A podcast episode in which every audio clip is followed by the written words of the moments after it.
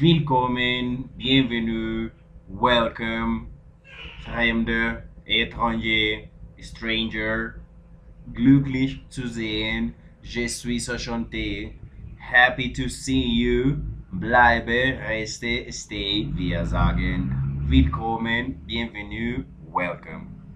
Les damos la bienvenida a este episodio especial de el único podcast colombiano dedicado a la teoría y la práctica de traducción, traductología por Marcel Forigua en la ciudad de Bogotá. Es el día 27 de diciembre del año 2022, son las 6 y 7 de la tarde mientras vamos haciendo esta grabación para nuestro podcast, para nuestra audiencia que escucha eh, las discusiones sobre la teoría y la práctica de traducción. Entonces, pues bueno, les habíamos prometido que en la última emisión del año iba a ser un especial titulado Los países que me escuchan y es lo que vamos a hacer el día de hoy. ¿Por qué hemos hecho ese especial? Resulta que se me ocurrió esa idea porque la plataforma del, del podcast ¿sí? nos muestra unas estadísticas a los creadores entonces, por ejemplo, las estadísticas que uno puede ver son, por ejemplo, e, el rendimiento del podcast, uno puede ver el, número de reproducciones eh, eh, a la semana, al mes, cada 90 días, en fin, el número de reproducciones totales, se pueden ver, se pueden ver los 10 episodios más escuchados, o sea, ese sí que me encantaría hacerlo, bueno, no es lo que vamos a hacer, vamos a hacer el país que me escuchan, pero el, el, el 10 episodios más escuchados, ese también vamos a hacer ese episodio de los 10 episodios más escuchados porque es muy interesante que eh, pues hasta hace, unas, hasta hace unos meses, sí, el, el, el, episodio más escuchado del podcast había sido uno que se llamaba 31 de octubre, las 95 tesis de Martín Lutero. Entonces había, habíamos hablado de un escritor que se llamaba Heinrich Böll y su cuento El Reidor de Alaja. Habíamos hablado de los call de Martín Lutero, ¿sí? de la palabra beruf, del verbo anrufen y todo lo demás. Bueno, ese episodio fue el más escuchado. Y bueno, hace, uno, hace, hace un mes hicimos el episodio que se llamó Carolina Zanin y Judith Butler y ese episodio sí que eso subió en clics, ok, o sea, eso lo superó y lo superó por más de 10 reproducciones. Y bueno, o sea, la estadística me muestra que el episodio más escuchado en este momento es ese episodio que se llama Carolina Sanin y Judith Butler. Tiene 51 reproducciones, tiene. Entonces imagínense, o sea, pero eso en menos de un mes, ¿sí? En menos de un mes ese contenido levantó 51 reproducciones. Eso me hace pensar en la abogada Matilde, no me acuerdo el, no me acuerdo ahorita el apellido de ella, pero bueno, eso es una figura mediática que la, vemos en el espectador, y haciendo entrevistas por ahí, hablando de asuntos LGBT y un sobaita, ese es, ese es eh, Matilde, no recuerdo ahorita el, el, apellido. El hecho es que Matilde, sí, ella hizo una entrevista con la señora Ana Bejarano del medio de comunicación para internet Cambio. Entonces allí Matilde, ¿sí? ella mencionaba que eh, el, en el mundo de Internet los contenidos que más generan clics y tales eh, son los contenidos que tienen que ver con la vaina LGBTI y con contenidos transgénero y con cosas gay y cosas de, de pride y todo eso, que eso genera es click, eso genera es tráfico en el mundo de internet y o sea, yo lo compruebo, es así, es, es verdad que uno hace un contenido hablando de ese tema transgénero, de ese tema homosexual, gay, lo que ustedes quieran, y eso pues genera eh, cualquier cantidad de visitas, es así. Sin embargo, mi, mi idea no es volverme viral y que todo el mundo esté hablando de mí, sino que, o sea, la idea es discutir las ideas, la idea es promover el debate, la idea es dar de, perspectivas diferentes eh, en una sociedad como la sociedad colombiana tan, tan cuadriculada, tan conservadora, tan acostumbrada a ver solo un punto de vista, eh, me parece importante que podamos acceder a puntos de vista distintos, a perspectivas diferentes eh, sobre los temas, sobre las discusiones importantes del mundo. Y eso, y eso lo hacemos mediante el acto de traducir, es así, lo hacemos mediante el acto de ir a leer textos en inglés, mediante el acto de ir a leer textos en alemán, mediante el acto de ir a leer textos en francés y etcétera. Entonces, eso es lo que hacemos acá en el podcast. Así que bueno, para eso hicimos ese episodio que se llamó Carolina Sanín y Judith Butler. Lo hicimos porque, bueno, pues eso efectivamente es un tema que todo el mundo tiene que ponerse a hablar de eso. Y bueno, vemos, la estadística muestra cómo es un tema que por lo menos genera interés para que la gente vaya y se meta a mi podcast y lo escuche y, y pues vea cuáles son las ideas que yo presento ahí. En fin, ese episodio de ese, ese lo haremos, sí, haremos los 10 episodios más escuchados. Entonces, bueno, esa es una estadística que muestra, ¿no? Hemos dicho que muestra el número de reproducciones, muestra los 10 episodios más escuchados, sí, con la cantidad de reproducciones. Eh, y, y, también muestra, pues, efectivamente los países que me escuchan, ¿no? Muestra, muestra la ubicación geográfica de las personas que están escuchando el podcast y los muestra con el porcentaje de audiencia que escucha eso. Por ejemplo, o sea, el primero, pues, evidentemente es Colombia, porque es donde estamos. Entonces, en Colombia contamos con un 49% de audiencia, lo cual es muy interesante porque eso quiere decir que casi el otro 50% de la audiencia es internacional, si eso lo están escuchando afuera, o sea, 50 y 50 se está escuchando el podcast tanto a nivel nacional como a nivel internacional, lo cual me parece fantástico. Entonces, el siguiente país, por ejemplo, son los Estados Unidos, que tiene el 27% de audiencia. Entonces, pues bueno, lo que les propongo es que vayamos por, por, este recorrido de los países que me escuchan al día de hoy, al día 27 de diciembre perdón, al día, exacto, al día 27 de diciembre de 2022, 6 y 13 de la tarde, se va acabando el día, vamos a ir a, vamos a hacer el recuento de los países que escuchan traductología, vamos a hacer el recuento de los países que escuchan el único podcast dedicado a la teoría y la práctica de traducción en Colombia, a propósito de que hicimos el documento de tesis, ¿ok? Y que la tesis fue traducir unos artículos sobre mitología romana del alemán al español, y hablar de los procedimientos de traducción que se utilizaron allí. Una vez yo le conté eso a un man por allá en el Freud, parchando así, entonces él me dijo que él no sabía que uno tenía que ponerse a justificar cómo traducía uno los textos. Básicamente el, el, el trabajo monográfico consistió en explicar con, con, literatura científica, con conceptos que manejan los traductólogos, pues qué se hizo en la traducción, ¿no? ¿Cómo llego yo del texto en alemán al texto en español? Básicamente eso fue el documento de tesis, fueron los cuatro episodios que subimos al podcast que ustedes escucharon ahí, si los quieren volver a revisar, ahí está todo eso expuesto. Entonces, pues bueno, como este es un podcast dedicado a la teoría y la práctica de traducción, vamos a hablar de un aspecto que tenga que ver con la traducción en cada una de estas naciones, en cada uno de estos países.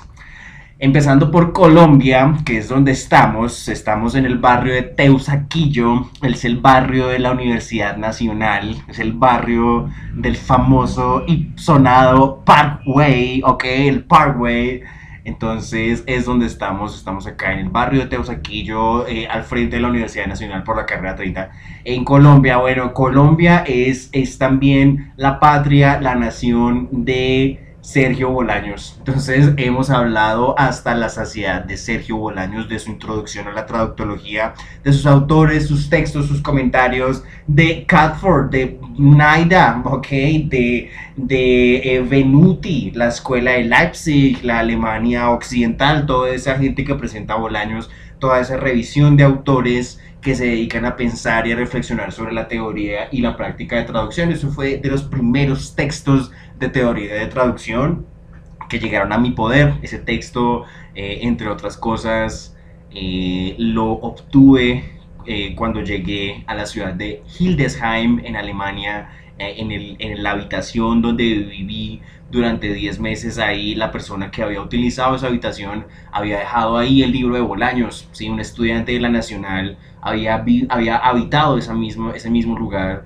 y ahí me dejó ese libro y así llegó a mis manos y bueno, ahí, ahí fue, eso fue en el año 2017, fue ahí cuando empezamos a leer la teoría y la práctica de traducción de la mano de Sergio Bolaños. A Sergio Bolaños le tenemos un gran respeto, el último libro de Sergio Bolaños se llama Teoría y Práctica de la Traducción, una aproximación metodológica es apenas de este año, apenas este año que se va a acabar, apenas este año, eh, en este año salió el último libro de Bolaños y es genial leer toda la investigación de Bolaños. Sí, a propósito, todo eso que él presenta en ese nuevo libro en realidad es el contenido de un curso que se llama Traducción, Traducción 2, ¿no? Eh, traducción, traducción alemana, sí, traducción alemana 2 yo, yo tomé ese curso con el profe Bolaños y muchas de las cosas que presenta él ahí en su libro, en su nuevo libro, pues las tratamos en ese curso hace como unos 3, 4 años más o menos. Entonces es una investigación en la que él lleva ahí trabajando muchos años, se nota, se nota el cabello. Entonces Bolaños,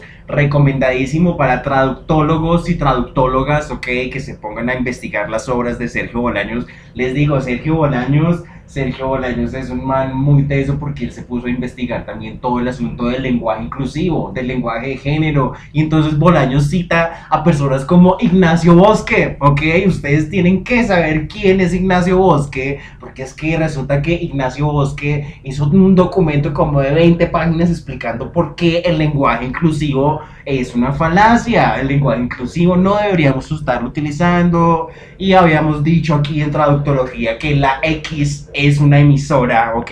O sea, en Colombia la X no es el símbolo de la reivindicación de los trans, sino es la inclusión de, de los no binarios ni nada de eso. La X en Colombia es una emisora y es un intento por, por, dañar el lenguaje. Eso, eso lo dicen personas como Ignacio Bosque y Bolaños, citando a Bosque, ¿sí? Eh, eh, Bolaños utiliza la frase la falacia del androcentrismo en el español. Así, esa es la frase de Bolaños, para que se pongan a pensar en eso. La falacia del androcentrismo en español. Bueno, eso es Bolaños, sí, en Colombia. Bueno, eh, en Colombia resulta que la Universidad Nacional de Colombia no, no tiene una facultad de traducción, no la tiene. La nacional, no, aquí en Bogotá, o sea, este, el, ahí de donde yo salí, eso se llama el Departamento de Lenguas Extranjeras, eso no es ni por asomo una facultad de traducción. Facultad de traducción la tiene por ahí la Universidad de Antioquia, ellos sí que tienen facultad de traducción,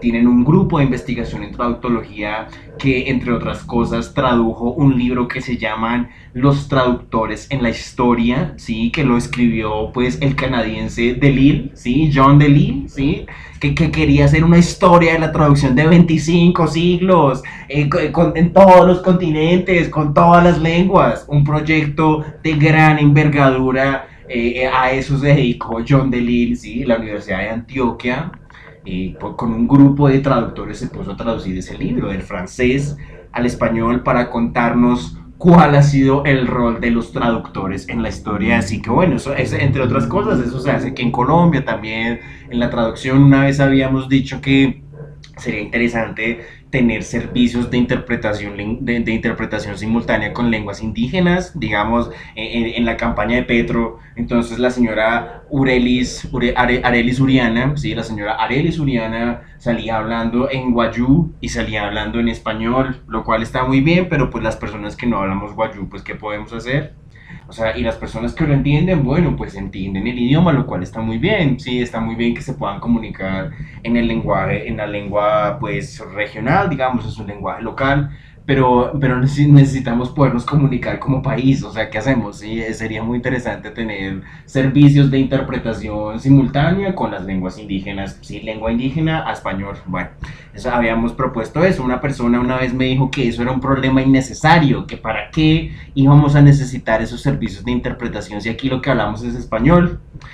Pues bueno, ahí les dejo la discusión. ¿Será que no necesitamos esos servicios de interpretación simultánea y consecutiva con las lenguas indígenas? Dejamos ahí la pregunta. Bueno, eso es Colombia, nos podemos quedar hablando de Colombia, todo lo que ustedes quieran. Seguimos con los Estados Unidos. Estados Unidos es la patria de John Catford. Entonces John Catford escribió un libro que se llama A Linguistic Theory of Translation, ¿sí? una, una teoría lingüística de la traducción. Y según Sergio Bolaños, eh, pues en, en, el mismo título dice, ¿cierto? Es una teoría lingüística de la traducción.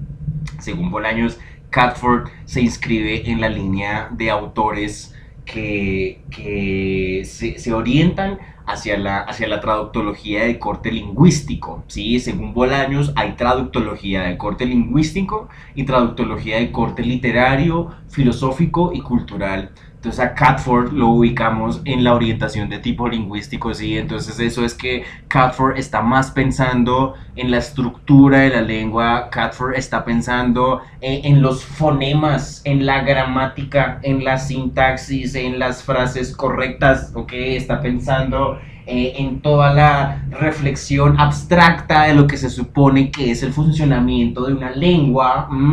Y, y, y, y, eso, según Bolaños, está a mitad de camino, está a mitad de camino Catford, ya que no partimos de la base de comparar eh, el lenguaje utilizado en contextos reales, ¿sí? el uso real del lenguaje, sino partimos de la base de que estamos comparando estructuras, ¿sí? que el inglés tiene esta estructura, que el español tiene esta estructura, en fin, entonces esa es una esa es una crítica que le haría Bolaños a Catford. Sin embargo, el libro de Catford es uno de los primeros intentos de, para hacer, para, para generar una teoría de traducción en los ámbitos de habla inglesa, en lo que, en lo que Michael Knowles de The Daily Wire llama The Anglosphere, ¿ok? La anglosfera. Es un intento por, por, eh, por, por, fundamentar, por darle fundamento a la teoría de traducción en los espacios de habla inglesa. Bueno, entonces eso es Catford en los Estados Unidos. De los Estados Unidos es un, un psicólogo que se llama John Robert Anderson. ¿sí? Entonces John Robert Anderson es citado, por ejemplo,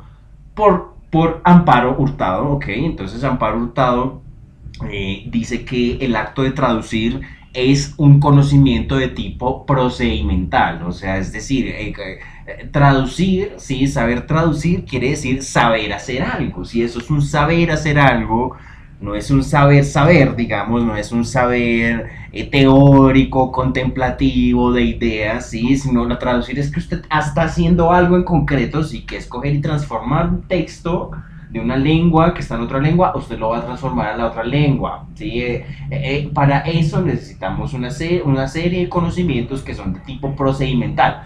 E, es, es, esa frase, conocimientos procedimentales, ¿sí? eso es de ese psicólogo que se llama Anderson. ¿sí? Entonces, digamos, lo que, lo que plantea Anderson es que hay conocimientos de tipo procedimental y otros conocimientos que son de tipo declarativo. Entonces, desde conocimientos de tipo declarativo es que uno sabe sobre eh, verbos, Em, sintaxis, vocabulario, significados, en fin, y ya un, un, conocimiento procedimental es que usted, bueno, usted coge y usted traduce un texto, si usted lee un texto y usted lo puede traducir, usted coge y escucha a un hablante nativo hablar y usted hace una interpretación simultánea a la otra lengua. Usted escucha en inglés, ¿sí? Aunque un hablante hablando en inglés y usted le va, usted va a, usted va a traspasar eso al español. Así pues... Eh, con la, con la voz al aire, digamos, de viva voz, pues. Entonces eso sería, eso sería John Robert Anderson, ¿sí? quien aporta la diferencia entre conocimiento procedimental y conocimiento declarativo para el ámbito de los estudios de traducción. Vamos ahora a México. Entonces, en los tiempos de la colonia había un personaje que se llamaba La Malinche. Entonces, según lo que entendemos de lo que hemos investigado del, del personaje de La Malinche, eh, durante el siglo XIX se crea un nacionalismo mexicano, ¿sí? Eh, pues, o sea, el siglo XIX es el siglo de los nacionalismos, del romanticismo, de devolverse al pasado, de devolverse a la época de antes de Cristo, de por allá al tiempo de los romanos, de los griegos, de lo que había antes, en fin. Entonces, e, e, eso era el siglo XIX, ¿ok? En el siglo XIX todo el mundo estaba devolviéndose para el tiempo más atrás que pudiera devolverse para, para, para hallar su identidad, ¿sí? Y los mexicanos pues no escapan eso. Entonces, los mexicanos, por su lado, para hallar una parte de su identidad, se remiten a un personaje que se llama La Malinche. Entonces, La Malinche es importante para los estudios de traducción también porque Malinche es el personaje que le traduce a el conquistador Hernán Cortés del español a las lenguas indígenas y viceversa.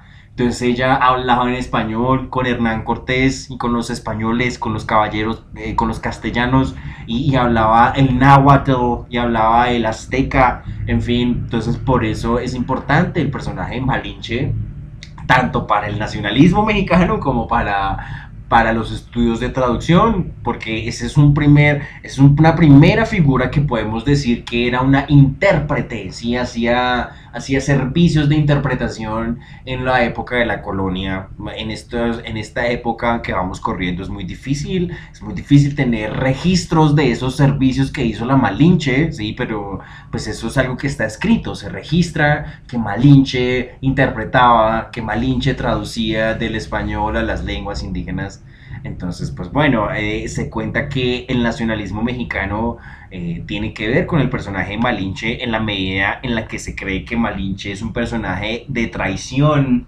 ¿sí? Porque traicionó a México eh, traduciendo de, del azteca al español, del español al azteca, en fin. Pero entonces Malinche no era azteca, es decir, Malinche no era mexica, Malinche no era no era parte de las tribus que estaban oprimiendo a las otras tribus ahí en ese momento cuando, estaba, cuando llegaron los españoles.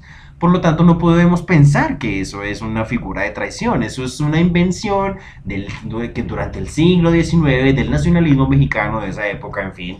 Es interesante el personaje porque, bueno, allí Allí pues ah, nos, nos, cuentan sobre los servicios de interpretación y la interpretación simultánea, todo eso que hizo la Malinche para para Hernán Cortés. History Channel hizo una serie que se llamaba Hernán, el nombre de la conquista. Nunca la vimos, pero eh, suponemos que ahí en esa serie eh, debe aparecer el personaje de Malinche.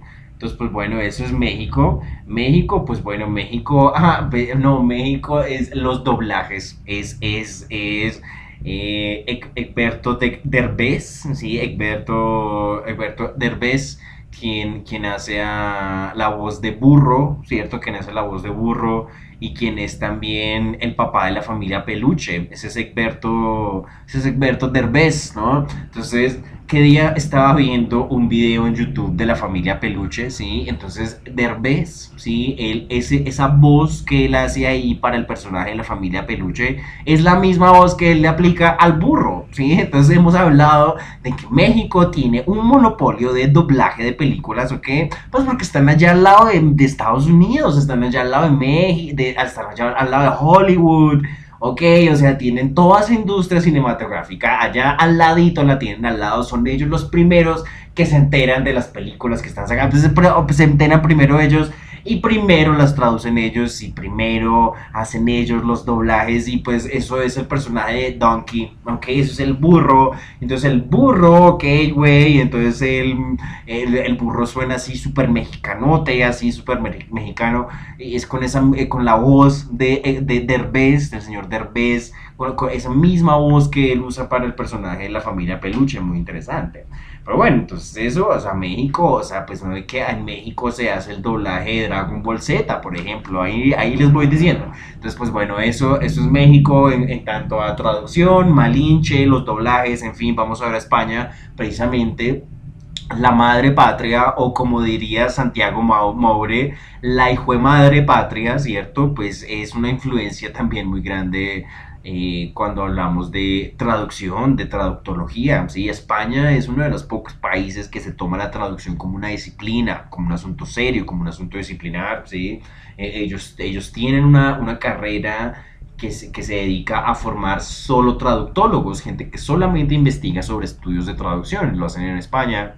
Eso lo contaba una vez Amparo Hurtado en una, en una clase magistral que hizo en línea cuando estábamos en todo, el, en todo así, en todo el furor, en todo el furor de la pandemia, ok, entonces en el furor de la pandemia Amparo Hurtado hizo una clase así en, en línea, la subieron a YouTube, yo me la descargué, increíble, o sea, es increíble, increíble poder escuchar Amparo Hurtado enseñando cosas de traducción allá en España, impresionante, entonces contaba eso, contaba que allá, allá uno puede formarse como traductólogo, ¿sí? yo creo que eso es más bien lo que me interesa a mí, formarme como una persona que investiga fenómenos de traducción, más allá de ser traductor, pues que también traduzco, ¿sí? yo también tengo que traducir textos de español a alemán para un trabajo que estoy haciendo en este momento muy interesante.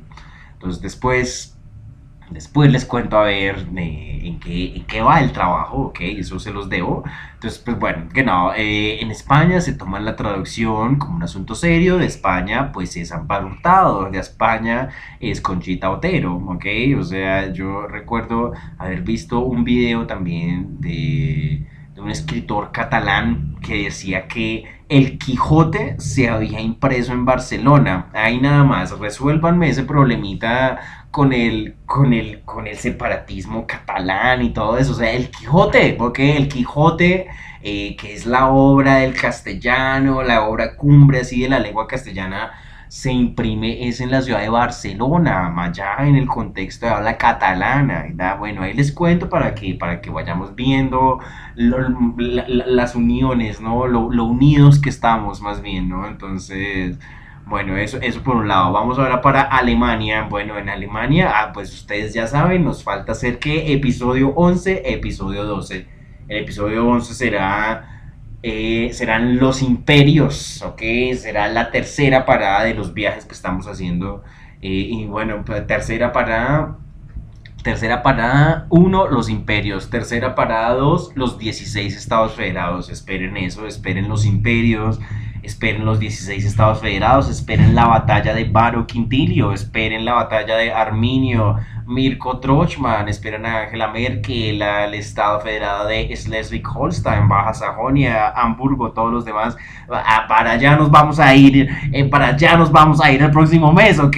O sea, ahí lo que vamos a hacer es narrar el viaje a Alemania, eso es lo que vamos a hacer en ese episodio. Entonces, eso nos va a costar mucha energía, nos va a costar mucha, mucho ímpetu para narrarles eh, pues todo lo que vivimos allá en, Alemania, entonces esperen eso, Alemania, bueno, entonces hablando de teoría de traducción, pues no, pues no que esos alemanes con su idioma, hombre, ellos tienen que ver con el mundo y el mundo tiene que ver con ellos y nada, ellos tienen que estar traduciendo eh, manuales de instrucciones del chino al alemán y bueno, lo que ustedes quieran, Alemania, Alemania mueve también mucho el asunto de la traducción. En la, en la, Universidad de Heidelberg, por ejemplo, hay una facultad de traducción muy especializada. Eh, hay también una ciudad que se llama Germars, Germarsheim, donde donde se forman intérpretes eh, de conferencias, intérpretes simultáneos para conferencias, en fin. Entonces, bueno, o sea, Alemania, Alemania es impresionante. De allá,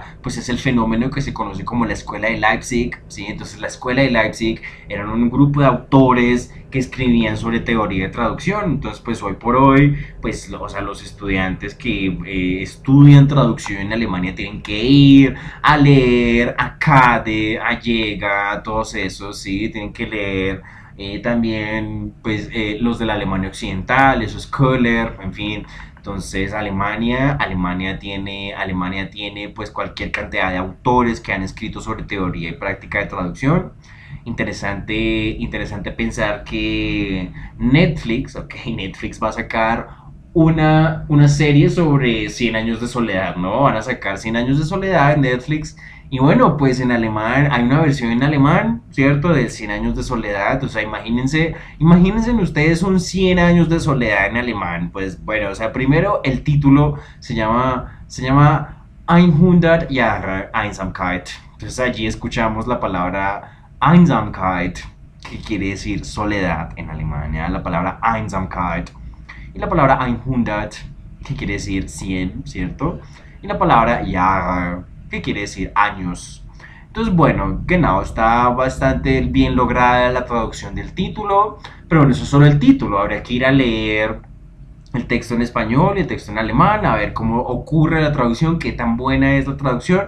Y ustedes ya saben quién se puso a hacer eso, ¿no? Sergio Bolaños. O sea, Sergio Bolaños se puso a investigar, eh, se puso a leer el 100 años de soledad en español, en alemán, así, oración por oración, se puso a investigar cómo ocurrió la traducción. El traductor de eso hizo exactamente esto, así, eso, eso, fue, eso fue lo que se puso a hacer Bolaños por ahí en un artículo para que lo busquen.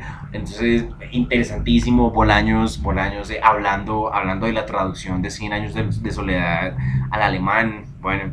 Eh, vamos ahora para Irlanda. Debo confesar que no tengo tanta información sobre el asunto de la traducción en Irlanda, pero bueno, yo me imagino que en Irlanda eh, deben haber eh, también situaciones de bilingüismo con el gaélico, ¿sí? porque deben, haber, deben haber hablantes de, de, gaélico y de inglés simultáneamente, ¿sí? entonces ahí pues debe haber un asunto interesante para, para investigarlo eh, en cuanto al contacto de lenguas, ¿sí?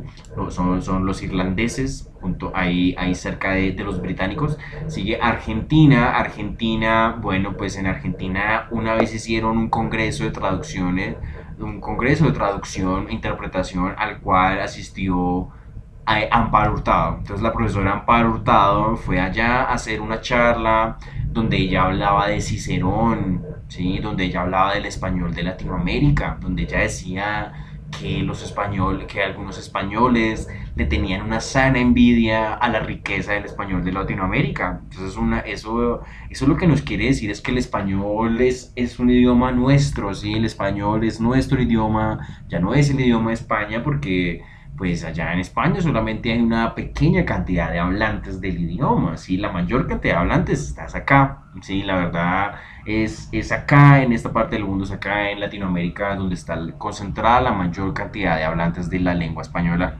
Entonces, pues bueno, o sea, imagínense, o sea, Argentina, entonces ese es Amparo Hurtado hablando en Argentina del español de, Colombia, hablando de Cicerón, de cómo, ah, de, hablando de cómo Cicerón decía que no había que traducir verbo por verbo, eso es Amparo Hurtado allá hablando en Argentina, en Argentina hay escuelas de traductores, ¿sí?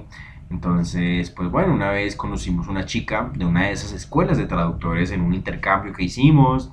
Y bueno, la chica hizo una traducción de, de un autor muy, muy conocido, me parece que fue una traducción de Stefan Zweig. Y bueno, ella fue, la publicó en una editorial eh, muy interesante. Sí, Argentina eh, se toma la traducción también muy en serio, ¿sí? Eh, es interesante pensar en Argentina y la traducción por el asunto de dos puntos, el psicoanálisis. Entonces el psicoanálisis, o sea, les voy a decir, una vez estaba hablando con un amigo, ¿sí? Y me habló de Ludwig de, de Wittgenstein, ¿sí? Wittgenstein, el de los juegos mentales y tales, ¿no? Entonces, el pana me decía que le gustaba mucho Wittgenstein y que Wittgenstein para arriba y que Wittgenstein para abajo.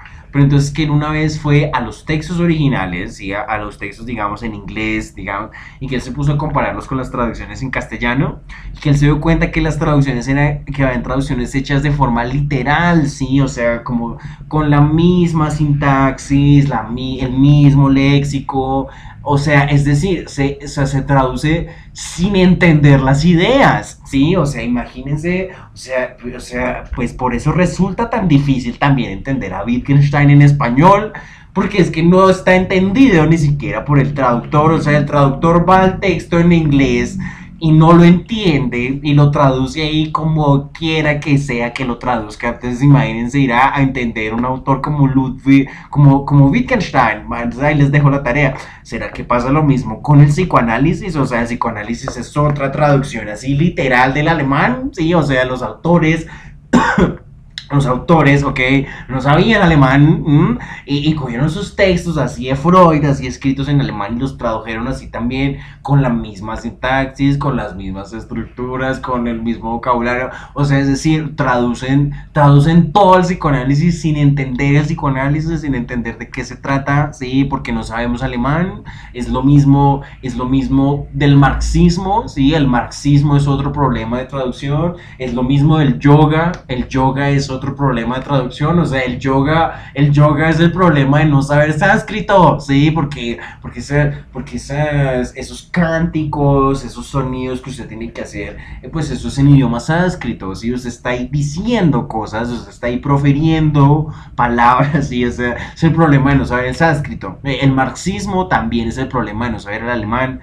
Entonces, pues imagínense, o sea, Argentina, o sea, yo tengo entendido que en Argentina decir psicoanálisis es lo mismo que decir psicología, básicamente. Entonces, bueno, ahí dejamos, ahí dejamos la puya al psicoanálisis y a las traducciones en alemán. Seguimos con Chile, ¿ok? Chile es la patria de Mireia Bofill, ¿ok? Mireia Bofill es una traductora que hizo una versión de un libro de Ken Kesey que se llama, pues, One Flew Over the Cuckoo's Nest.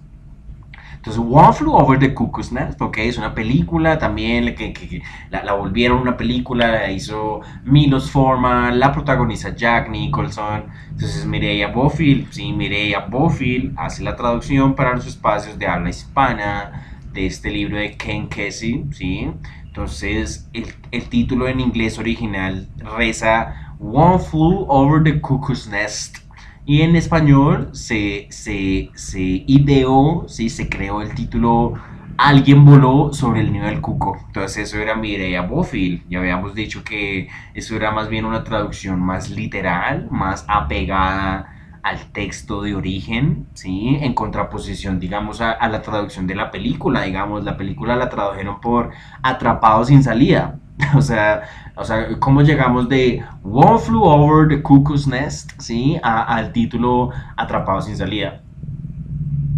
Eh, es lo mismo de eh, Wednesday, ¿sí? Entonces que no, que decirle Merlina a Wednesday, ay, que no tiene nada que ver, así que eso es horrible, así que qué feo, así, muy horrible decirle miércoles, que no, que no tiene, Merlín, que no tiene nada que ver, que, que es miércoles, en fin, bueno, o sea, esos son personas que no saben sobre traducción, ¿sí? O sea, en fin, eh, no saben que un proceso de traducción es precisamente crear, ¿no? La creación discursiva, tú creas un nuevo significado un nuevo, perdón, un nuevo significante, un nuevo título, si sales con una nueva, una nueva denominación, ¿sí? Eh, que no necesariamente está pegada al texto de origen, pero estamos procurando transmitir la misma idea. Entonces, bueno, eso era Chile. Vamos ahora para la tierra que queda allí abajo. Hay un grupo de músicos que se llaman Men at Work. Entonces, Men at Work escribieron una canción que se llama Down Under. ¿sí? Down Under literalmente quiere decir allí abajo. Entonces, entonces nos habla de la tierra que queda allí abajo y nos habla de un hombre que ve a una mujer que le ofrece desayuno y que lo pone nervioso. Entonces, esas son las tierras de los canguros, ¿sí? You are in the land down under. Entonces, es la tierra de allí abajo, Australia. Austral es una palabra que en latín quiere decir sur. Entonces la tierra que queda más al sur del globo terráqueo, eso es Australia. Y Australia es el lugar de nacimiento de Anthony Pym. Anthony Pym, ok, Anthony Pym es otro traductólogo impresionante. Anthony Pym, lo primero que yo supe de Anthony Pym es que le hizo una entrevista a Louise von Flotov, ok, la, la traductora canadiense, ¿sí? Entonces allí, eh, en esa entrevista, von Flotov decía que Canadá era un país que se tomaba la traducción en serio, que el Canadá era un país que se tomaba la traducción como un asunto disciplinar, así decía Louise von Flotov con su apellido alemán en esa entrevista que le hacía el calvito Anthony Pym, pues porque es calvito, si ustedes miran los videos de Anthony Pym y pues es pelón, así no tiene pelo, pero entonces, o sea, Anthony Pym, impresionante Anthony Pym, nos habla del ejemplo de la foca de Dios, por ejemplo, muy interesante pensar en la foca de Dios, o sea, que, ¿cómo así la foca de Dios? Pues imagínense que la Biblia habla, habla de la imagen del el Cordero de Dios, el Cordero de Dios en latín original, Agnus Dei. Entonces hay un, hay un canto en misa, para misa latín, que se llama así, se llama el Agnus Dei. Entonces dice Agnus Dei, Quitolis, Peccata Mundi, bueno, algo así, es, el Agnus Dei, ¿sí? El Cordero de Dios que quita el pecado del mundo. Agnus Dei, Quitolis, Peccata Mundi, un so un Entonces es el, es el Cordero de Dios. Pero entonces eso es en esas geografías eh, por allá del Medio Oriente, ¿ok? Donde hay cabras, donde hay corderos, donde hay este tipo de animales. Ahora, ahora eh, el señor Pim nos habla de Eugene Naida, ¿sí? el traductor bíblico eh, que, se fue a, a, evangelizar a los Inuit, ¿no? Los Inuit son los que conocemos como los esquimales, ¿no? Los esquimales allá en Alaska, en Groenlandia, en algunas partes del Canadá, allá, allá quedan los, que ya son, de allá son los esquimales. Entonces cuando los gringos, ok, cuando los estadounidenses fueron a evangelizar a los esquimales, pues los esquimales no sabían que era un cordero, porque ellos, eso, allá en esas geografías no hay corderos, pues se morirían de frío los pobres corderos, y entonces ellos no saben que es un cordero ¿sí? Y para poderles traducir la imagen del Cordero de Dios a, los esquimales, ¿sí? Entonces los traductores de Naida salieron, ¿ok? Se les ocurrió la genialidad de... De, de, de, plantearles que, para ellos Dios eh, eh, eh, estaba en una forma de foca, ¿sí? Porque es el animal que ellos ven todos los días ahí en el agua, en fin. Entonces es, es la foca de Dios. En inglés es así, en inglés es The Seal of God, así, The Seal, Seal of God. Hay un, cantante que se llama Seal, ¿no? Seal, The Seal of God, ¿ya? Entonces la, la foca de Dios allá con los Inuit, con los esquimales. Anthony Pym dando ese ejemplo sobre Eugene Naida, interesantísimo. Entonces en Australia también muy interesante. Eh, Anthony Pym tiene mucho contenido en YouTube para que lo sigan, para que vayan y vean qué, qué dice el señor Pym sobre, sobre el asunto de la traducción en inglés, ¿sí? y ojalá podamos colaborar con, con, estudiantes de inglés que nos puedan brindar eh, subtitulaciones de estos contenidos tan relevantes para todos.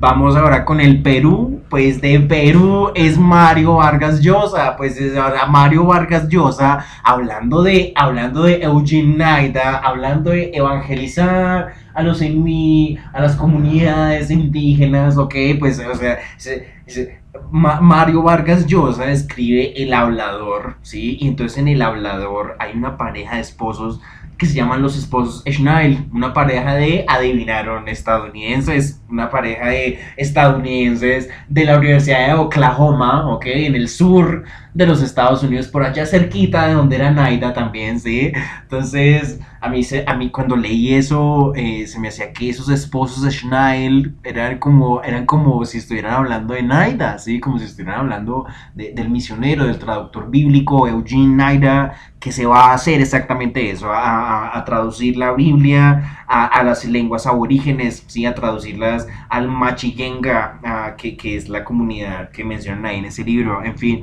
Entonces, Naida coge y estudia las lenguas aborígenes para hacer las traducciones a, esas lenguas y que de esa manera el, el, proceso de evangelización ocurra de forma más rápida, que ocurra más fácil la, la evangelización mediante las traducciones que está haciendo Naida. Es una idea genial, o sea, es una jugada impresionante porque lo que hace Naida es, bueno, yo me voy a aprender su idioma, ok, me voy a aprender su lengua y yo le voy a dar mis ideas en su idioma, ¿sí? Eso es lo que hace Naida, o sea, me aprendo su lengua, ¿ok? Y le doy mis ideas en su idioma, así, o sea, esa es la jugada, una jugada impresionante, la evangelización, en fin, el Cordero de Dios, la foca de Dios, todo eso, entonces, pues, eh, los esposos Schneil están, están en el Perú traduciendo, traduciendo la Biblia al Machigenga, ¿ok? A la comunidad Machigenga, entonces de eso, de eso, eso es lo que nos cuenta Mario Vargas Llosa allí en El Hablador. Y, bueno, pues Perú, Perú debe tener también una situación muy similar a la de nosotros en cuanto al manejo de lenguas indígenas, ¿sí? No sé si allá también se discuta la necesidad de servicios de interpretación simultánea eh, eh, con lenguas indígenas, ¿sí? Eh, servicios de interpretación simultánea español con lengua indígena, pues puede que allá también se, se presente una situación, situaciones que, requieran esos, esos servicios. en fin, bueno, ese es el Perú. Vamos ahora al Reino Unido. Reino Unido, sí, pues en el Reino Unido pues no tenemos tanta información sobre traductología, traductólogos de estos espacios eh, británicos, ¿sí?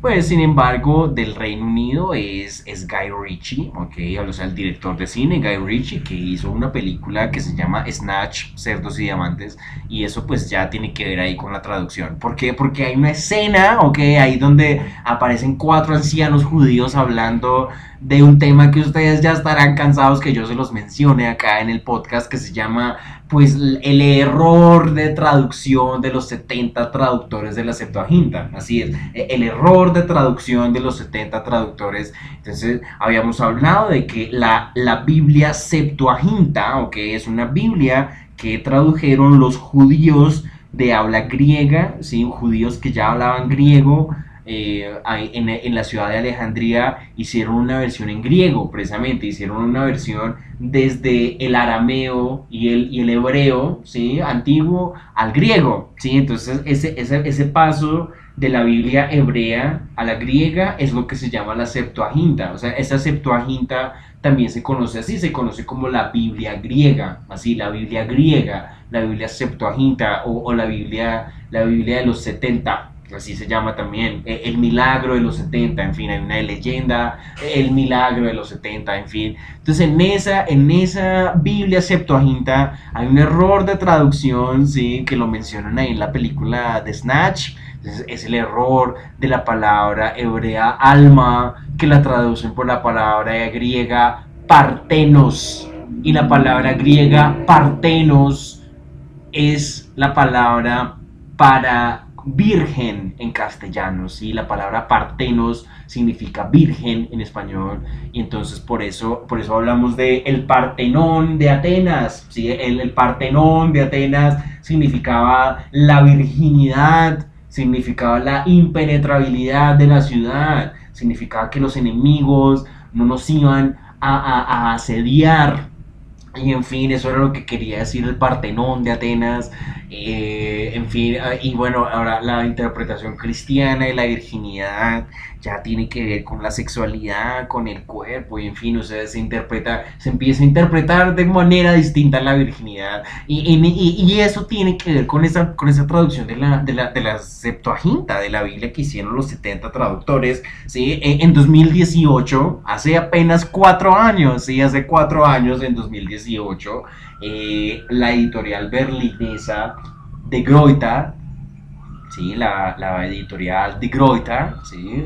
Eh, hicieron, hicieron, hicieron una nueva versión de, una Biblia que se llama la Vulgata, ¿sí? que sea, la Vulgata sería la versión de griego y, y, arameo y hebreo al latín, ¿no? Ya es la versión que se hace de griego y hebreo a latín, esa es la Vulgata, ¿sí? En esa versión que hace de Groita de la Vulgata, ahí el prólogo, ahí los, los escritores ahí mencionan ese error de traducción, ahí mencionan eso, ahí mencionan que hay un problema, que se entendió mal la palabra hebrea alma, solamente hablábamos de una mujer joven que se iba a embarazar, o sea, era el significado original de la palabra alma y los traductores de la Septuaginta lo entienden por virgen. Entonces pasar de una mujer joven a una virgen es un universo, es un, es un universo de diferencia. Hablamos de un significante completamente diferente, ¿sí? Que nos va a ir a dar un significado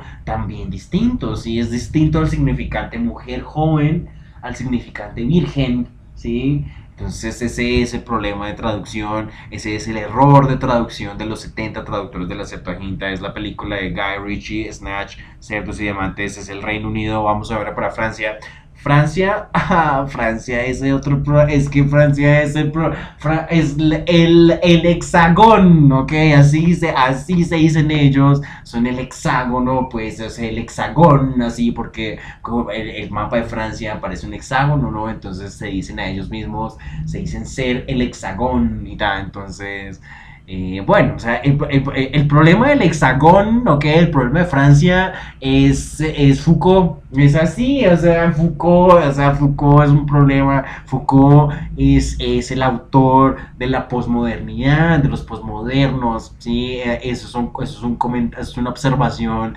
de de Camille Paglia, sí, es una observación de Jordan Peterson, es así, es una observación de, de, de Christina Hoff Sommers, eh, en fin, aquí las universidades son muy posmodernas y las universidades leen mucho a Foucault, ¿sí? las universidades leen mucho a Foucault, Sanabria lee mucho a Foucault, Sanabria, el profesor Fabián Sanabria, hemos hablado de Sanabria acá en Traductología, Sanabria hace cursos sobre Foucault para arriba para abajo, Foucault para arriba para abajo, es así. Entonces Foucault, Foucault es el problema de no hablar francés también, o sea, la gente ya se fue a leer toda la obra de Michel Foucault ¿sí? En francés original. Ya se fueron, ya leyeron todo Foucault en francés original para entenderlo. Es decir, ok, Foucault hablaba de esto, mm, ok, es, el mismo problema de Wittgenstein el psicoanálisis, el marxismo, ¿ok? Es el, es el, el yoga, ¿ok?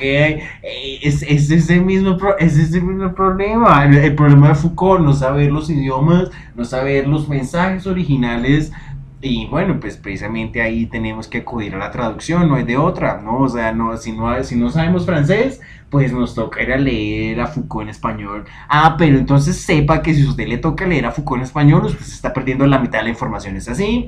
Y, entonces aquí se interpreta a Foucault con una pasión, así, o sea, Foucault genera pasiones y yo me pregunto por qué las genera, pues si la gente no entiende bien a Foucault, no lo entienden bien, pues, no han ido al texto original, se han quedado solo con las traducciones que han llegado a los espacios de habla española y cómo saber que esas traducciones están bien hechas. ¿sí? Cómo saber que eso sí llegó bien, bien hecho a los espacios de habla española, no lo sabemos. Gran tarea, tarea titánica tarea titánica ir a aprender francés para poder leer a Foucault. O sea, una gran tarea, les quiero decir. O sea, el que me haga eso, les digo. O sea, el que haga eso, ir a, ir a aprender francés para leer, para leer a Foucault en original y poderlo entender bien, ok, entender eh, la posmodernidad en la que vamos pasando, sí, bueno, entonces eso es Francia, ok, vamos para Rusia, bueno, Rusia, eh, eh, en el podcast que hizo Diana Uribe sobre la guerra Ucrania-Rusia, ella decía que, que, que eso de la guerra Ucrania-Rusia, eso no era el contraataque del comunismo ni nada de eso, o sea, en que Putin no era comunista, ni olía comunista, ni tenía que ver con comunistas, ni nada de eso. O sea, porque, pues imagínate, o sea, eso quiere decir, la gente tiene la cabeza en el siglo XX todavía, la gente tiene la cabeza eh, hace 20 años como si todavía viviéramos en los contextos de la Guerra Fría, y en fin, o sea, la gente se imagina eso la gente se imagina que eso es el contraataque del comunismo y no, hoy por hoy Putin no tiene que ver con comunistas, no le gustan los comunistas ni nada, es un problema distinto, no tiene que ver con las vueltas de la Guerra Fría, no tiene que ver con eso, tiene que ver con, con invasiones imperiales por allá del siglo XIX, pues según lo que cuenta Diana Uribe, según lo que cuenta el profesor Víctor Correa de Lugo, digamos el profesor Correa de Lugo también eh, eh, se fue allá a Ucrania a mirar eso, hizo un libro, sí, hizo un libro que lo publicó hace poco, no recuerdo el título, bueno, vamos a comprar el libro del profesor Correa de Lugo, sí, sobre la guerra en, en Rusia, en Ucrania, sí, sobre la guerra en Ucrania, el ataque ruso. Entonces, pues bueno, eso es de Rusia. Rusia, pues también de Rusia. Rusia es la patria de Fedorov, ¿ok? Rusia es la patria de Rachmaninoff, entonces, Rachmaninoff es su concierto de piano en do menor, así, desde el fragmento que, que, utiliza Eric Carmen para hacer el tema que se llama Solo, solo conmigo mismo, ¿no? Que es el tema que se llama All by Myself, solo conmigo mismo. Entonces, ese, ese, tema aparece en Friends, ¿ok? O sea, eso aparece en una escena de Friends, ese tema de All By Myself. Eh, Celine Dion, ¿ok? Ella canta ese tema también, en fin. Entonces, ese, ese tema tiene una cita ahí de, de Rachmaninoff, ¿sí? De, que, que era ruso, ¿sí? Que eh, eh la, eh, Rusia es la patria de Fedorov, ¿sí? El traductólogo Andrei Fedorov pues que según Bolaños es uno de los primeros en escribir un libro okay, que se dedique a la teoría y la práctica de traducción. Entonces el libro, el libro de, de Fedorov es del año 1953 y bueno, escrito en ruso, sí, precisamente los rusos por allá con su idioma, sí, pues muy extraño, pues tienen que ver con el mundo, ellos tienen que ver con el mundo francés, con el mundo europeo, ¿no? Entonces, bueno, ahí hay un contacto de lenguas importante, por lo tanto, en Rusia se ha intentado desarrollar también la teoría, la práctica de traducción, se ha, intentado desarrollar la, la, traducción, la traductología como un asunto serio, disciplinar. Vamos ahora para Austria. En Austria queda una ciudad que se llama Braunau. Braunau del Eno, ¿sí? Eh, eh, me, me, estoy ideando una traducción en castellano. Entonces, Braunau, esa es la palabra alemana, ¿ya? Braunau, ahí está la palabra Brau y la, y, la, y la, terminación au es típica, ¿no? Entonces uno dice Braunau, Thurgau, Dachau, en fin, sí, hay, hay varios, varios lugares alemanes que terminan con la terminación au, y esa terminación au puede ser la terminación obvia en, en español, ¿sí? Digamos en Suiza, ¿ok? Hay un cantón que se llama el cantón de Turgovia, así se llama, se llama el cantón de Turgovia en Suiza. Y en alemán original se llama Tuagau, pues se llama el Tuagau, ¿ya? Tuagau en, en español lo traducieron por Turgovia. Si nos basamos en esa traducción, ¿sí? Podemos ir de Braunau a, eh, a Braunovia. Entonces vamos de, de Tuagau, de Turgovia a, a Braunovia. O, o, Brunovia, bueno, Brunovia, ¿no? Entonces siguiendo la idea de los Brunónidas y los Brunos y todo eso, en fin, entonces, bueno, ese es Bruno, Brunovia, Brunovia del Eno, eh, por el río Eno, ¿no? Queda el Eno. Entonces imagínense que ese, Brunovia del Eno es donde nace Hitler, así nada más, o sea, ahí en esa ciudad, en ese Braunau, en esa ciudad Brunovia del Eno, nace Adolfo Hitler. Entonces uno mira el mapa, o sea, Maika, uno mira el mapa y ese Bra, esa, esa Brunovia o sea, usted miraba, y hay un río, sí, pues el Eno, y al otro lado Alemania. O sea, o imagínense, o sea, pues Hitler nace en un punto ahí donde, donde al otro lado del río está ya Alemania, ¿no? O sea, él es austriaco, pero eh, al otro lado del río ya empieza a ver Baviera, y empieza a ver Bayern y todo eso, ¿no? Eh, en fin, entonces, o sea, un punto, o sea, un punto importantísimo también de, contacto, de encuentro entre, entre poblaciones de, de, ascendencia, de, corte germano, ¿sí? Entonces, pues bueno, ahí la curiosidad, la historia, ¿no? Hitler pues no es alemán, pero es austriaco, sin embargo, o sea, pero por un río y alemán, ¿sí? O sea, es que uno mira el mapa y esa ciudad del nacimiento de Hitler es así, a, un río de distancia de Alemania, es ahí, en una, una cercanía impresionante. Entonces, pues bueno, eh, Hitler pues es Mein Kampf, ok, mi lucha. Entonces nos compramos el mi lucha y lo hemos estado leyendo ahí de a poquitos porque eso es difícil leer eso también, eso no es así nomás.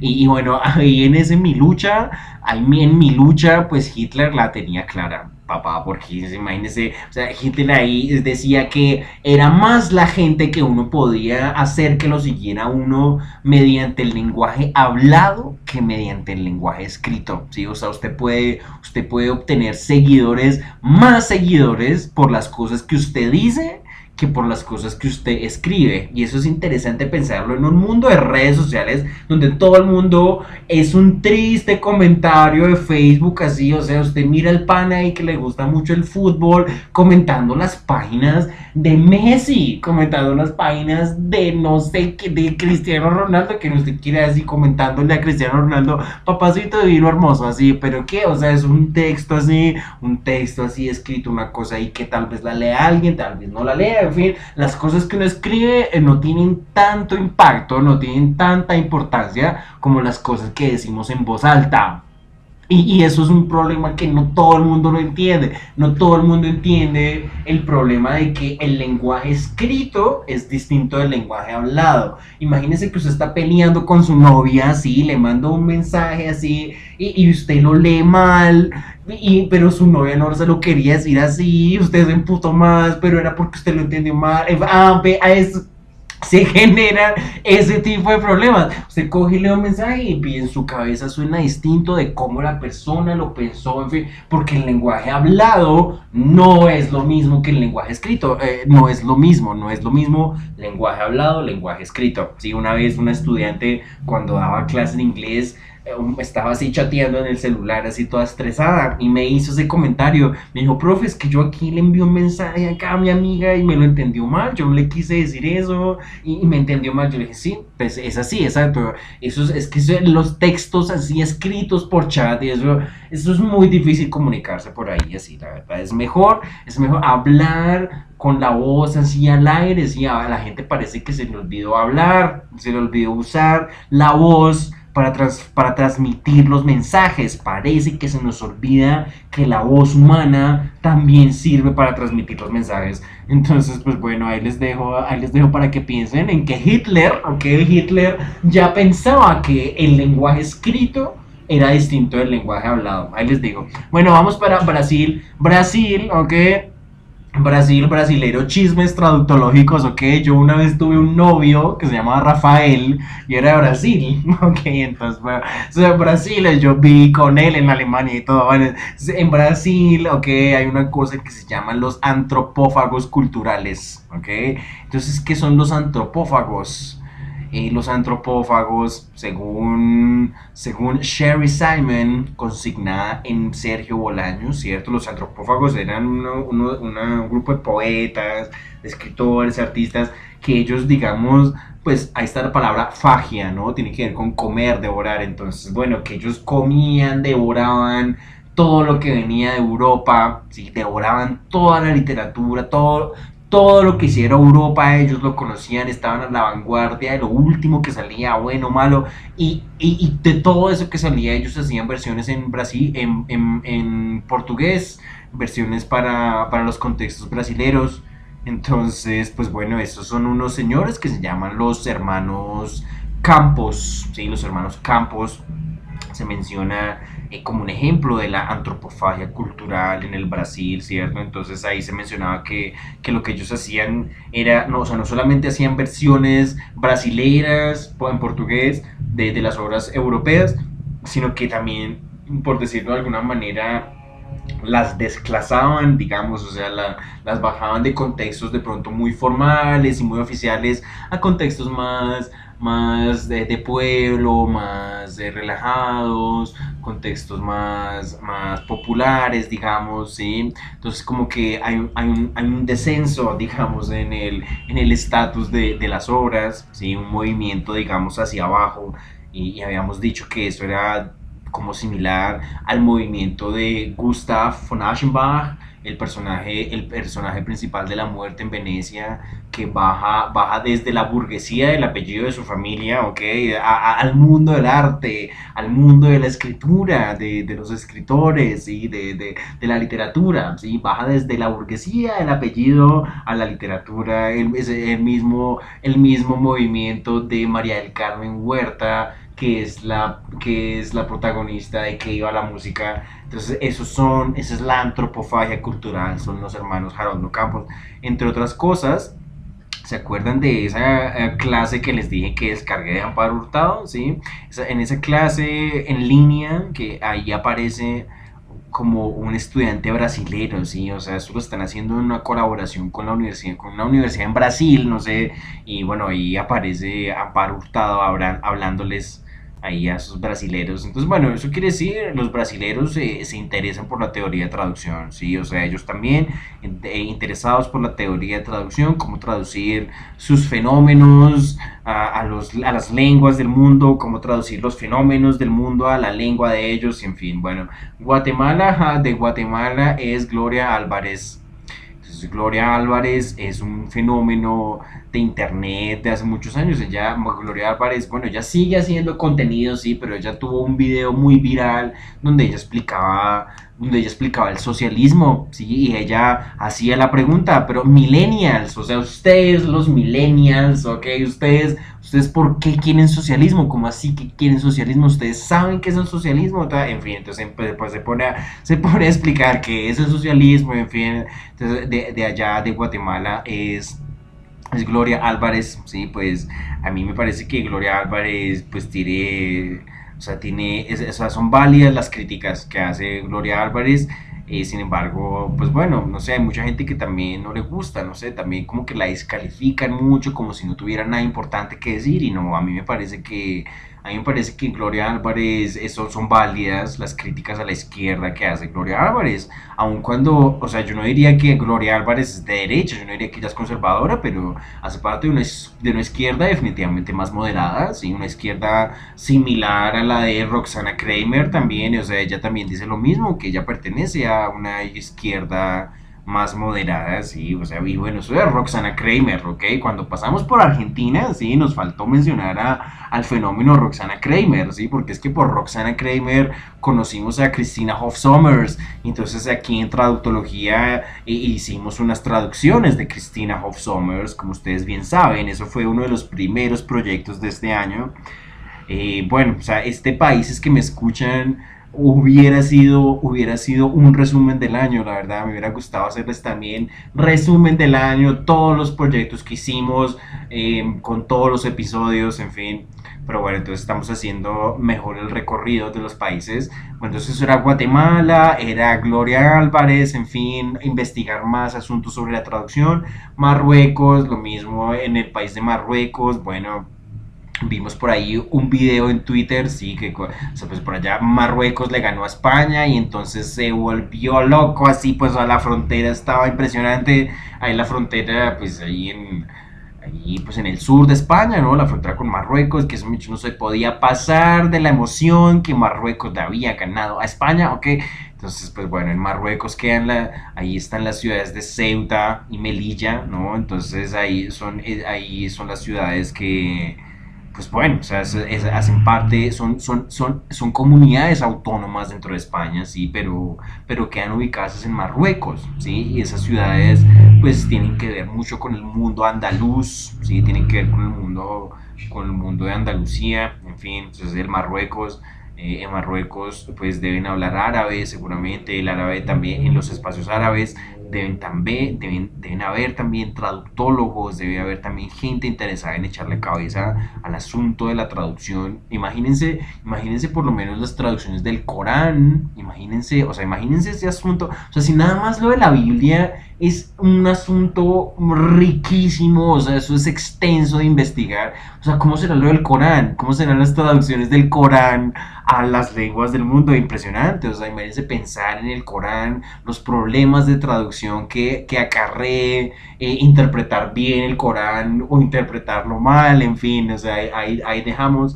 Vamos ahora al Canadá, el Canadá, ok, de allá es Luis von Flotov, como habíamos dicho, de allá es Sherry Simon, de allá es Jordan Peterson, ¿ok? Entonces yo me acuerdo que, o sea, pues una vez leí que, bueno, que cuando uno traducía autores, uno debía como como, digamos, casarse con un autor, ¿sí? O sea, usted tiene que ser experto en un autor, usted tiene que saber a su autor, leerlo, conocerlo, escucharlo, hablar, saber qué dice, saber qué piensa, para estar en la capacidad de poderlo traducir bien, ¿sí? Para que usted lo pueda traducir de una manera adecuada, que usted sepa a su autor quién es, ¿sí? La persona que usted está traduciendo, quién es, qué hace, qué piensa, en fin. Entonces, hubo un momento del podcast donde yo estaba obsesionado con Peterson, ¿sí? Entonces yo estaba escuchando a Peterson para arriba, Peterson para abajo. Y bueno, pues por eso mismo hice varios, varias, varias eh, podcasts y hice varios episodios sobre Peterson, uno, uno en particular que se llamó eh, Escapando de la Isla del Placer, ¿no? Palomino, ¿no? Ese se llamaba Escapando de la Isla del Placer, que nos fuimos a Palomino por allá persiguiendo pispirispis, persiguiendo ilusiones, y, a mí me pareció que Palomino era, era como la isla del placer, así como decía Jordan Peterson, así que él describe, describe este lugar que se llama Pleasure Island en la película de Pinocho, a mí me pareció que, es, que Palomino era exactamente eso. Bueno, ahí les digo, eso es Canadá, por ahí Peterson pues sigue haciendo contenido, eh, en fin, eh, sacó un nuevo libro que se llama Beyond Order, que en español, Más allá del orden. Entonces, son otras 12 reglas para la vida. Me gustaría eh, comprarme ese libro también. ¿sí? aún estoy leyendo el, primero, ¿no? Ahí lo voy leyendo de todas maneras. Pero bueno, ahí vamos. Uruguay, bueno, Uruguay. de Uruguay es un traductólogo que se llama Eugenio Coseriu entonces, Coseriu, es una, una fuente que uno la, uno la encuentra en bastantes lugares, la verdad. O sea, uno, uno lee libros sobre traducción, tesis universitarias, en fin, y, muchos, muchos autores se refieren a la obra de Coseriu. Entonces, pues bueno, Coseriu, sí, Coseriu, ah, él, ah, o sea, él daba una idea súper interesante. O sea, él decía que un traductor, sí, uno de traductor, uno, traduce realidades textuales, ¿sí? O sea, ¿qué quiere decir traducir realidades textuales?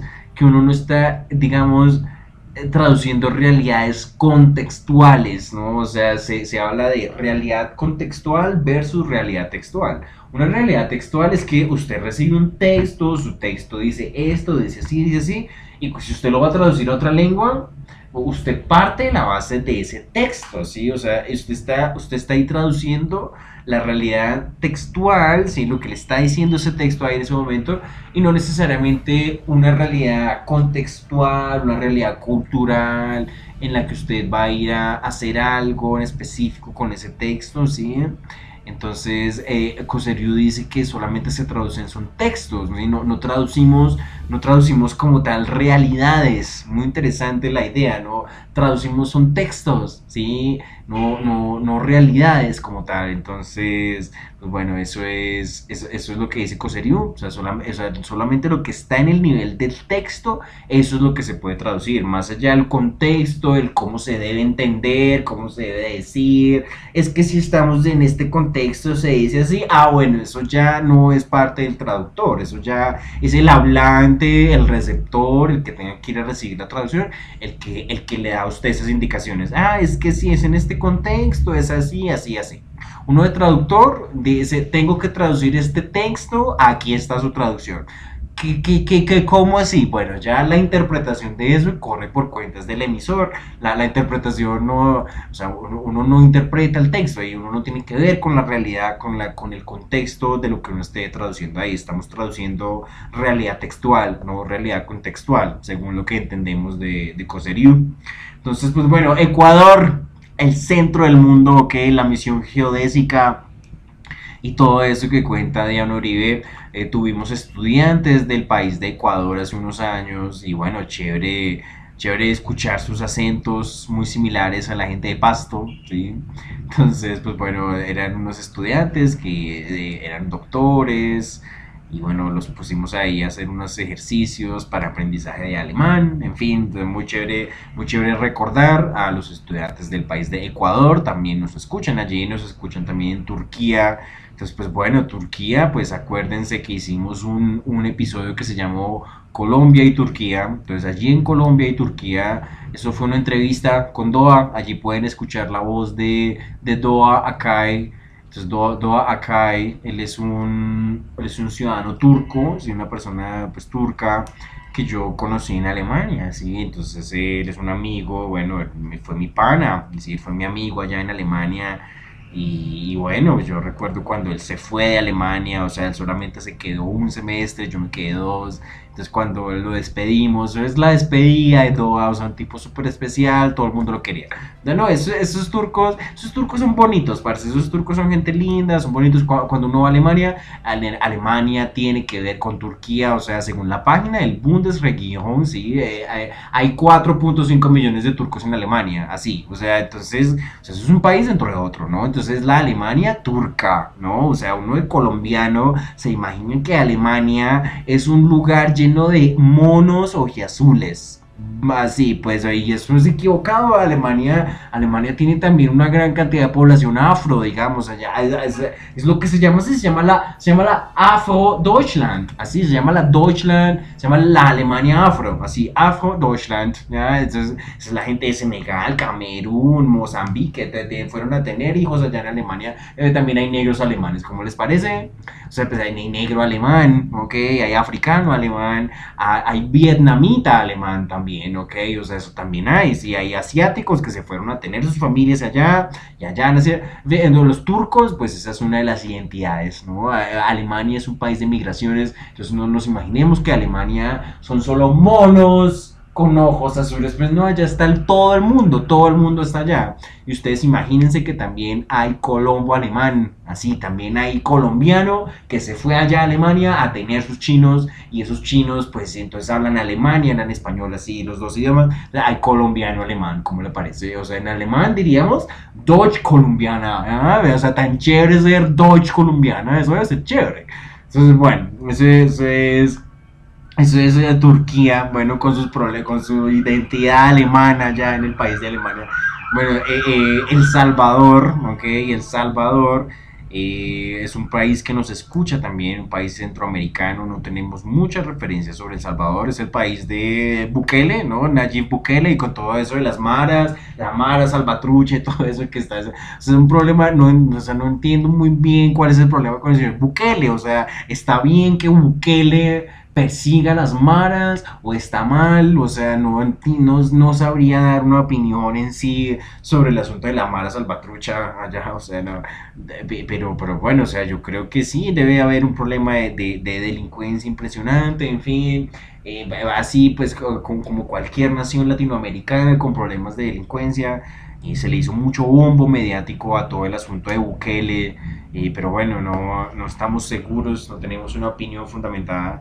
Y en cuanto a los estudios de traducción y todo eso, pues bueno, hay que investigar más cómo o cómo ocurre ese asunto por allá en El Salvador. Vamos ahora a Polonia, ok, Polonia, eh, eh, habíamos habíamos contado una vez, sí, que, un polaco, sí, un polaco me dijo que, que, el, primer mundial de la historia había sido en Uruguay y que se lo ganaron ellos y que eso a él le parecía un datazo, así, o sea, él fascinado con el dato, así, eso a él le parecía un datazo, que, que un Uruguay fue el primer mundial de fútbol y que se lo ganaron ellos, así, bueno, eso me lo contó un polaco, o sea, un polaco, o sea, yo latinoamericano, o sea, es que a mí el fútbol en serio es que no me puede, o sea, ¿verdad? Bueno, voy a hablar de lo que me interesa, ¿verdad? Entonces, que no, que Uruguay, ¿qué tal? O sea, yo, mmm, ok, o sea, pues yo dije, o sea, yo me sentí como malo, no por, no por la cultura futbolística, ok, sino por por cultura latinoamericana, o sea, uno debería saber eso, ¿sí? Porque son cosas que ocurren acá en esta parte del mundo, no debería saber eso, ¿sí? Eh, pero bueno, ahí, ahí va uno sabiendo cosas, y ahí va uno sabiendo, mm, en fin, eh, por si acaso se murió Maradona, ¿no? Entonces, pues bueno, es de Polonia, ¿ya? Es Polonia, hay una canción en polaco, ¿sí? Que se llama Teraz jest wojna, ¿ya? Allí escuchamos la palabra wojna, ¿sí? ¿Qué quiere decir guerra? ¿sí? Es una, palabra, una, una, canción que tiene que ver con el tema de la guerra, ¿sí? Teras, teras y es buena. Y, y, en español, el español son los mismos acordes, es la misma melodía de la canción Cielito Lindo, ¿sí? Ay, ay, ay, ay, canta y no llores, ¿sí? Esa canción, ¿sí? E, esa misma música, esa misma melodía, es esa canción polaca que se llama Teras y es Wojna, ¿sí? Ahora a mí me queda la pregunta, ¿es una canción originalmente escrita en Europa o escrita acá en Latinoamérica? O sea, me queda la pregunta, ¿sí? Sí, sí, es una canción eh, originalmente latinoamericana o canción originalmente pues, pues no sé, por allá europea, polaca, no sabemos. O sea, me, me queda la pregunta, queda la pregunta porque tiene, tiene dos, tiene dos, dos, versiones. Me parece, yo, yo aventuraría a pensar que es latinoamericana. Yo creería que la original se hizo acá en Latinoamérica y después se, se, se, hizo esa versión en polaco, ¿sí?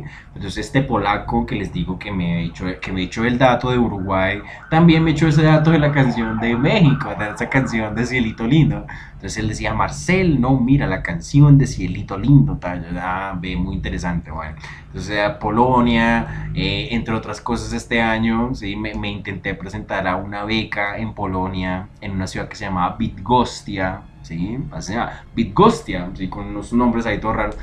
Y, y, no me escogieron, si no me iría para allá el otro año, pero bueno, no me alcanzaron a escoger para la beca de Polonia, para ir a la ciudad de Bitgostia. Entonces yo investigué cuál era la universidad donde quedaba eso y tal, y pues investigué un poco.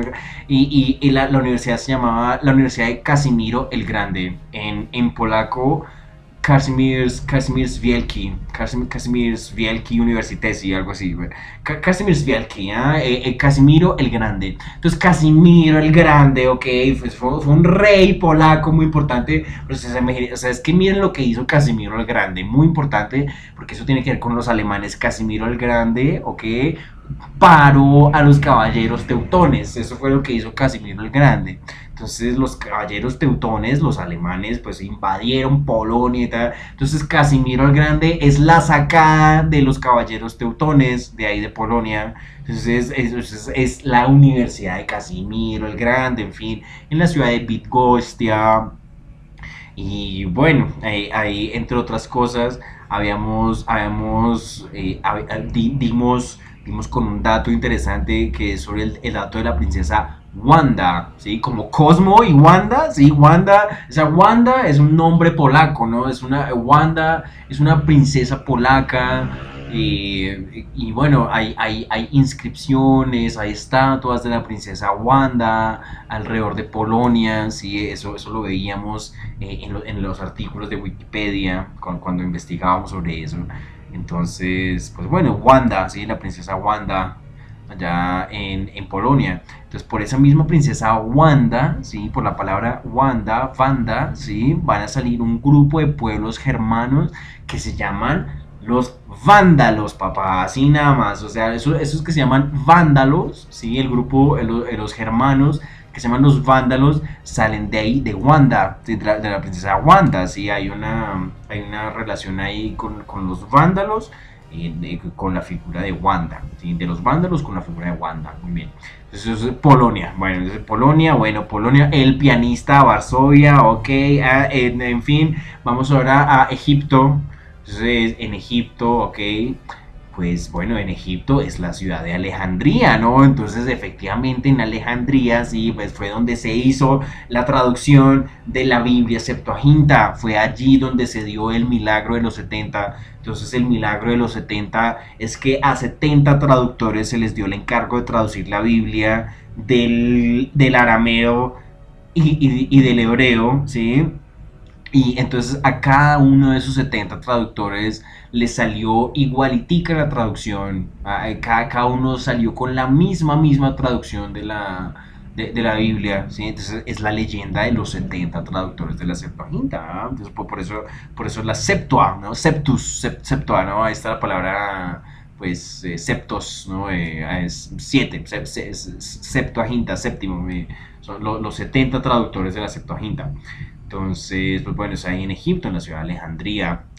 Eh, bueno, importante pensar, digamos, en asuntos como la, la biblioteca, digamos, la biblioteca de Alejandría, eh, cuántos idiomas habrán, cuántos idiomas habrán habido en la, en la biblioteca de Alejandría cuando existía Así que, pues bueno, eso es el Egipto. El Egipto pues es un país de mucho turismo, así que ustedes imagínense que ellos tienen que estar en contacto con el inglés, con el español, con el alemán, con todos los idiomas del mundo. Yo una vez conocí a un egipcio que se llamaba Hassan y estudió alemán en uno de los institutos Goethe que quedaba allá en, en Egipto. No recuerdo él de qué ciudad venía. Probablemente él venía del Cairo, no sé, seguramente él era de Cairo y bueno, seguramente estudió en uno de los institutos Goethe de allá de Cairo, en Egipto, y él no hablaba una palabra inglés, no, él no, él no hablaba inglés para nada, pero hablaba alemán, todo, todo se comunicaba, era en alemán, y era egipcio, se llamaba Hassan, no, no tomaba alcohol. Muy interesante, o sea, un país como Colombia, o sea, uno acá se la pasa, pero soplando trago para arriba y para abajo. Es interesante pensar en que las naciones musulmanas no toman trago al menos es interesante pensar en eso, al menos, al menos considerar la idea, wow, marica, por allá hay países del mundo que no beben alcohol, imagínense eso, o sea, imagínense eso, un país que no bebe alcohol, o sea, ¿cómo será eso? Bueno, Switzerland, Suiza, ah, llegamos a Suiza, Suiza es la nación de mi jefe en este momento, bueno, resulta que yo tengo un jefe en este momento que es suizo, entonces este suizo, ok, me contrató para hacer unos trabajos de traducción. Entonces, ¿qué es lo que yo estoy haciendo básicamente? Yo lo que estoy haciendo es traducir unos textos eh, que son como, a veces son tutoriales para hacer, para hacer cosas y para hacer... Eh, eh, figuras, digamos, ahorita estamos haciendo una cosa de cerámicas, digamos, entonces son tutoriales para hacer figuras de cerámicas, o son, son eh, documentos sobre historia sobre la cerámica, ¿sí? o son, eh, o son blogs sobre sobre qué, sobre herramientas, sobre productos que pueden servir para la gente que hace cerámica, en fin. Entonces, entonces eso, pueden ser tutoriales, historia, productos, en fin. Entonces estoy traduciendo ese tipo de textos, ¿sí? Es para generar, para generar tráfico en un blog corporativo para una agencia de viajes que tiene este suizo. Si es un suizo, un suizo, un suizo que se vino acá para Colombia, y bueno, estudió administración de empresas y tal, entonces el man hizo acá su empresa de viajes y, y bueno, tiene un blog, sí, la idea es que se redactan los blogs originalmente en español y, esos, y esas reacciones que se hacen en español se traducen al inglés, al francés y al alemán. Y yo, sí, el mismísimo señor traductología, sí, está encargado de la parte alemán. Entonces yo tengo que producir pues todos los textos en alemán. Y eso es un trabajo, una chimba, marica. A mí me encanta, ¿verdad? Ese trabajo. O sea, yo, o sea, yo no sufro de escapismo, les digo, yo no sufro del escapismo, que sí sufre mucha gente que, o sea, usted va y le pregunta a alguien, ve, ¿qué más? ¿Todo bien? Bien, ¿no? Trabajando. Ah, pero que no me hable del trabajo, así, hábleme de otra cosa. O sea, y se le ponen hasta uno bravos. O sea, se ponen hasta bravos porque uno hable del trabajo, así. Ah, pues muy de malas que se pongan bravos porque uno hable del trabajo. O sea, el escapismo es por allá de la gente, por allá que no le gusta lo que hace, ok. A mí sí me gusta mi trabajo, o sea, yo, a mí, a mí me gusta de hecho hablar de eso que hago. Si yo, si voy y le hablo a otra persona, es, me parece chévere, rico, me produce beneplácito. No, no estoy escapando mi trabajo, ok. No, no, no sufro de escapismo, ¿sí? O sea, escapismo, es de no me hables de trabajo, ¿sí? O sea, es que una vez, una vez, una vez una tía me preguntó, ve, ¿cómo estás? Y yo le dije, bien, trabajando. Me dijo, no, ¿cómo estás? Así, o sea, no, ok, bueno, ya, escapismo. Bueno, entonces trabajo me parece muy chévere, es muy chévere hacer ese camello de traducciones con, con este suizo. Y bueno, pues tuvimos una conversación así en alemán, ¿no? o sea, a mí los, a eso, los suizos me caen bien, yo también estoy trabajando con austriaco, ¿sí? Por, entonces trabajo con este suizo en las traducciones, trabajo con austriacos, en dando clases de alemán, ¿sí? Y la verdad, o sea, comparando con alemán, esos alemanes, esos o sea, un alemán de lo que es la República Federal de Alemania, así, un alemán de Alemania, eso es, eso es un delicadito, así, pues toca tratarlo como una porcelana, esos alemanes son así son delicadas, así es más difícil el trato con un alemán de Alemania. Es más difícil el trato con un alemán de Alemania que con un suizo, que con un austriaco. Esa gente es más al punto, es así, un, dos, tres que hay que hacer. Les voy a decir, les voy a echar la anécdota para que sepan a qué me refiero. Allí en la séptima, en Bogotá, sí, aquí en la séptima hay un instituto que se llama el Instituto Sprach pues es el Sprache-Institut, ahí en la séptima, donde queda el osito, sí, ahí en la séptima. Eh, entonces, ahí, eso es de alemanes, sí, eso, eso le pertenece a alemanes. Y yo he ido ahí a pedir trabajo como dos veces, parce, dos, tres veces he ido ahí a pedir, a, a hacer qué, a dar clases de alemán y ya, ¿qué más voy a ir a hacer? Ve que no y no me contratan y que sí, que no, que de pronto, que tal vez, o sea, un, misterio, parce, o sea, para ir a dar clases de alemán, ¿tú sabes alemán? ¿Lo sabes enseñar? Sí, un, dos, tres, ve, camella ya, a ver qué, un, dos, tres, ¿a dónde te pago? Ve que no, que no, y que eso, mejor dicho.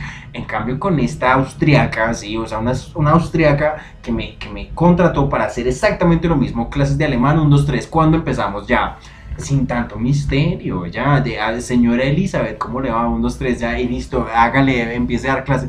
Este suizo, eh, que usted sabe alemán, que necesito traducir esto, hágale, a ver, unos, pero esa gente de Sprach, esa que esos alemanes, o sea, un misterio para mover la plata, un misterio para participar de la economía un misterio para uno recibir un sueldo. O sea, les digo, o sea, están equivocados esa gente de Praga. Eso son inalcanzables así. Bueno, entonces esos son los suizos, es el trabajo, los espacios de habla alemana. Vamos ahora a Italia. Italia, ok, entonces de Italia es, es de Italia es Camille Paglia, ¿no? Bueno, Camille Paglia no es italiana, no, es estadounidense, pero es de estadounidense, es italiano, ¿no? Es italoamericana. Y bueno, pues, o sea, Paglia es un fenómeno impresionante. A mí me encanta la profesora Camille Paglia, su libro Personajes Sexuales, que lo leímos hace un poco. Lo leímos ahí en ese episodio que, que fue el más escuchado, el episodio más escuchado que fue Carolina Sanín Judith Butler, ok, ahí hablamos de la profesora Camille Paglia. ¿Por qué hablamos de Camille Paglia? Porque Camille Paglia es la contraparte a fenómenos como Judith Butler. Judith Butler no tiene presentación, es decir, uno no tiene que ponerse a presentarle a la gente a Judith Butler. Judith Butler es la teoría queer. Y eso es todo. Judith Butler eh, teoriza, es ella la que plantea eh, la idea de que uno puede tener identidades desviadas de la norma, en fin, o sea, eso es Judith Butler, Judith Butler es eso, no, así la gente sepa que eso es Judith Butler o no, la gente tiene esas ideas más o menos claras, ah, que sí, que la diversidad de género, que lo no binario, que, la, que el transgenerismo, en fin, o sea, todo eso es Judith Butler, ¿no? Eh, una crítica a toda, esa, a toda esa teorización de Judith Butler, ¿sí? Es Camille Paglia, ¿sí? Pero entonces, precisamente, como eso es crítica, como eso es voz disidente a, a esa a esa perspectiva más bien de tipo mainstream, sí, más bien de tipo, pues, o sea, como como común, ¿sí? de común acuerdo, digamos, pues nosotros casi no sabemos de la profesora Palia, la verdad, la profesora Palia ni siquiera está traducida al español, o sea, a ver, ¿dónde está? ¿Cuál editorial? A ver, ¿Cuál editorial? O sea, Paidos. ¿Será que Paidos, sí, la misma que publicó a Judith Butler, va a publicar a Camille Paglia? ¿O será que ellos mismos quisieran publicar ese libro que se llama Personajes Sexuales para que nosotros leamos acerca de asuntos de, de diversidad de género, en fin, como desde la literatura, desde una perspectiva histórica mucho más amplia, que eso es lo que ofrece finalmente la profesora Camille Paglia. La profesora Camille Paglia ofrece una perspectiva histórica amplia, sí, o sea, esa vieja se devuelve en el tiempo de una manera impresionante y es un monstruo, esa vieja ha leído bastante, y eso, eso es impresionante. Y según Paglia, entonces Judith Butler practica el postestructuralismo, entonces frases así largas y ese, así decoradas y tal, bueno, eso, eso, eso es eh, pues Camille Paglia con sus críticas a, a Judith Butler, sus críticas a Foucault, en fin, fenómeno de Italia y hay que averiguar más sobre traductólogos en Italia, en fin. Otro país que nos escucha es Curazao. Ah, muy interesante el Curazao, porque ya hay una lengua que se llama el papiamento. Entonces, ese papiamento es como una una combinación entre el holandés, ¿cierto? Como allá llegaron holandeses y tal, entonces, bueno, eso es combinación de holandés y lenguas allá, pues, locales, eso es el papiamento.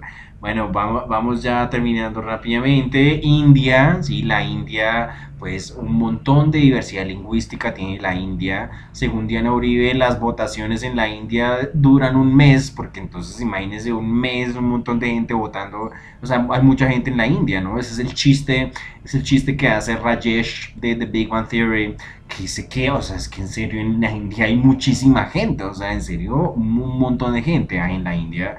Entonces, bueno, de India es una traductóloga que se llama Tesvini Niranyana entonces, Tesvini Niranyana es, el, es exactamente, no habíamos hablado de el postestructuralismo, entonces es el postcolonialismo, eh, en fin, es eh, estudiar estudiar la teoría de traducción desde la perspectiva de, de, ser un pueblo colonizado como lo puede ser la India, ¿no? Entonces eso es Tesvini Niranyana, entonces Niranyana la presenta adivinaron Sergio Bolaños. Sergio Bolaños se pone a leer a Tesvini Niranyana eh, a mirar pues toda, toda esta influencia postmoderna, postestructuralista en los estudios de traducción. Eso es como un pulpo.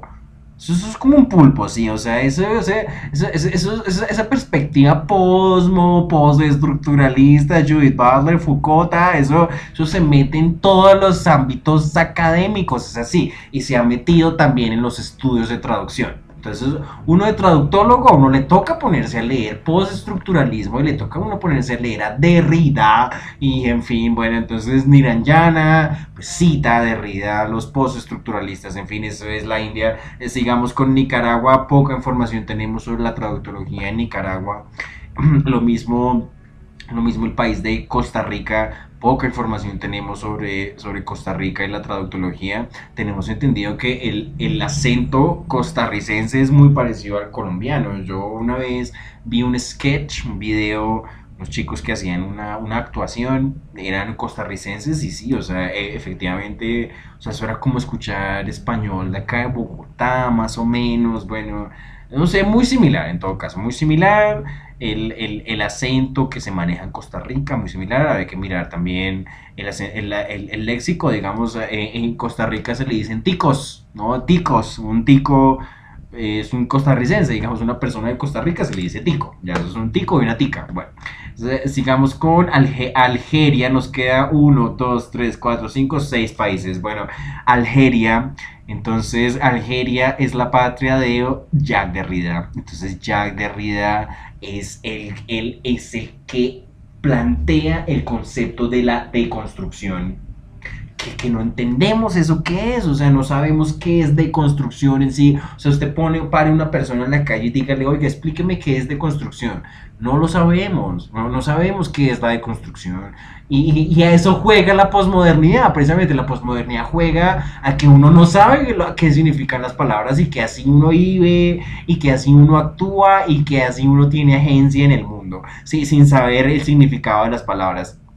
Eh, eh, como, como todo es lenguaje, como todo es language mediated, right? Entonces el lenguaje, todo es lenguaje, ¿no? Entonces pues, las palabras pueden tener el significado que a usted le parezca que pueden tener y eso es, y eso es Derrida y son los postmodernos, en fin. Entonces, entonces Derrida viene originalmente de Algeria, entonces eh, él va a Francia y allá publica su obra entonces yo tengo entendido que en los contextos de habla francesa, Derrida se supone que es un chiste, ¿ok? Se supone que Derrida es un chiste en los contextos de habla francesa, no es un filósofo para tomárselo en serio. Así, tengo entendido que eso, que eso pasa también, o sea, como que los franceses, la gente que habla francés, en fin, son los que se tomen muy en serio Derrida. O sea, eso era como un antifilósofo, un man como que hacía un personaje, ser un filósofo. Ahora, cuando se traduce a Derrida al inglés, esos son los gringos que son a veces son ingenuos así, eso es una frase de Roger Waters, ¿ok? Es una frase de Roger Waters, que los americanos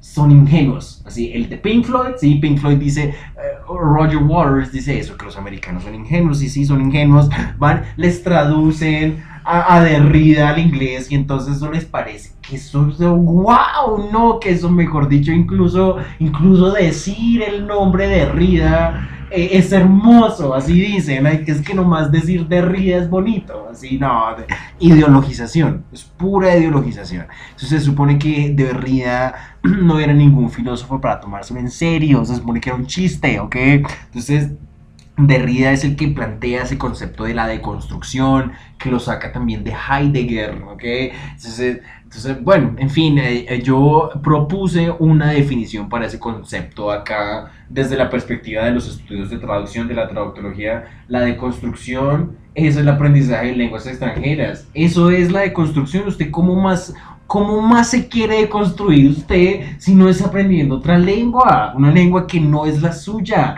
Vaya aprenda inglés, vaya aprenda alemán, vaya aprenda francés. O sea, usted no tiene que ver con eso porque usted es colombiano, latino, acá del centro de Latinoamérica. O sea, usted está acá, usted está acá en ese contexto. Usted como que ¿qué tiene que ver con el inglés. ¿Y usted qué tiene que ver con el alemán? ¿Y usted qué tiene que ver con el francés? ¿Ya? O sea, usted cómo, ¿qué más de construcción? ¿Qué más de construcción que ir a aprender francés, inglés, alemán? Ir a pensar como pensaría un, alemán, o como pensaría un francés, o como pensaría una persona, no sé, de Inglaterra o de Estados Unidos, no sé, inglés de dónde, en fin, o sea, como uno pensar como el otro, como volverse el otro. O sea, yo cuando expreso emociones, ideas en otro idioma, eh, ¿cómo hago para, para que mi identidad también aparezca allí?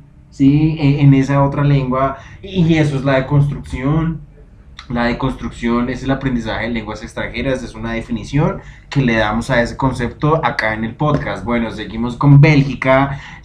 En Bélgica, ok, Bélgica eh, hay un castillo que se llama, ah, perdón, hay un edificio que se llama Charlemagne, entonces es el castillo que se llama Carlo Magno, allá donde se reúnen los parlamentos, allá queda Bruselas, entonces en Bruselas es donde se reúnen pues los parlamentarios a debatir los asuntos de la Unión Europea, en fin, eh, tengo entendido que allá en Bruselas los 16 estados federados, los 16 estados federados alemanes tienen, tienen una, una representación, ¿sí? tienen un escaño, ¿sí? por decirlo de alguna manera, allá en Bruselas, ¿sí? no, no solamente se representa a Alemania como tal, sino cada uno de los estados federados tiene su representación allá allá en Bruselas, muy interesante, allá en Bruselas queda el atomium, ¿sí? esa estructura que parece un átomo, en fin, muy turística, eso es, allá, es en Bélgica, son, son, los, los, balones ¿sí? que, que hablaban francés, también hay belgas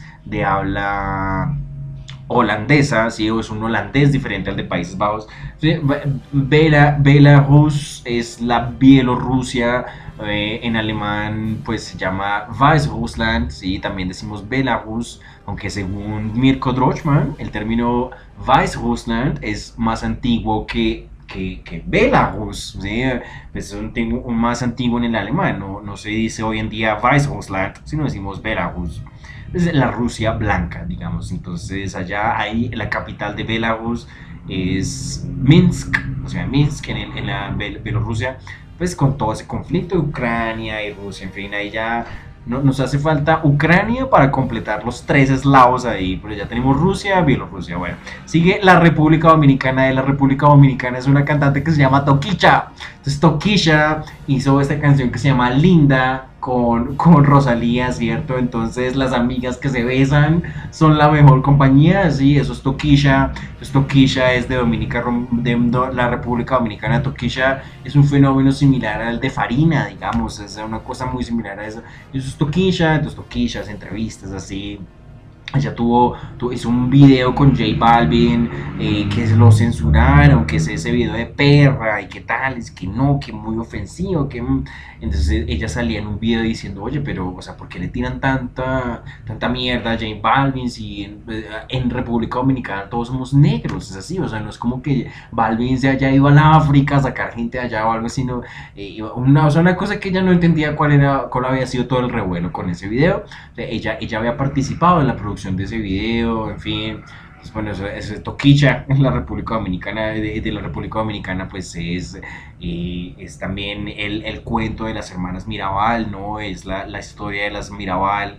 Que, que, las manda a matar Trujillo, ¿sí? el emperador Trujillo, como dice como diría Wilfrido Vargas, ¿cierto? Hay una canción de Wilfrido Vargas que se llama El jardinero, donde él dice, he superado la riqueza de los Trujillo. Ah, es de ese emperador Trujillo, de, ese, perdón, de ese dictador Trujillo que tuvieron la República Dominicana.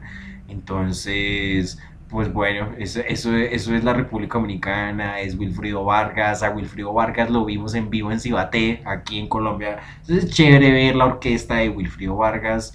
Bien, vienen seguidos, si se la pasan viniendo, yo nunca la había visto, muy chévere, eh, los bailarines muy sexys, muy bonitos, en fin, la República Dominicana, investigar más sobre el asunto de contactos de lenguas, traductología, en fin, eh, los Países Bajos. Bueno, entonces en los Países Bajos no, pues es que allá es allá es Ámsterdam. ¿Cómo les parecía a ustedes que en los Países Bajos es Ámsterdam? y en Ámsterdam pues quedan los coffee shops, ¿ok? Para que ustedes vayan y braveen con su familia y les digan que por allá, al otro lado del mundo, sí, hay un lugar que se llama Ámsterdam con coffee shops, ¿ok? Donde usted se mete allá, que usted le vendan marihuana legal, así, donde usted se mete allá a que le den así un, un, menú con las diferentes cepas de cannabis, ¿sí? para que usted pueda comprar eso y eso genera impuestos, y la gente y el país haga algo con ese impuesto, lo ponga bonito, así. Ay, pero que eso es en Europa, así, o sea, pero acá en Colombia y en Latinoamérica, ¿cuándo vamos a, cuando vamos a superar esa idea?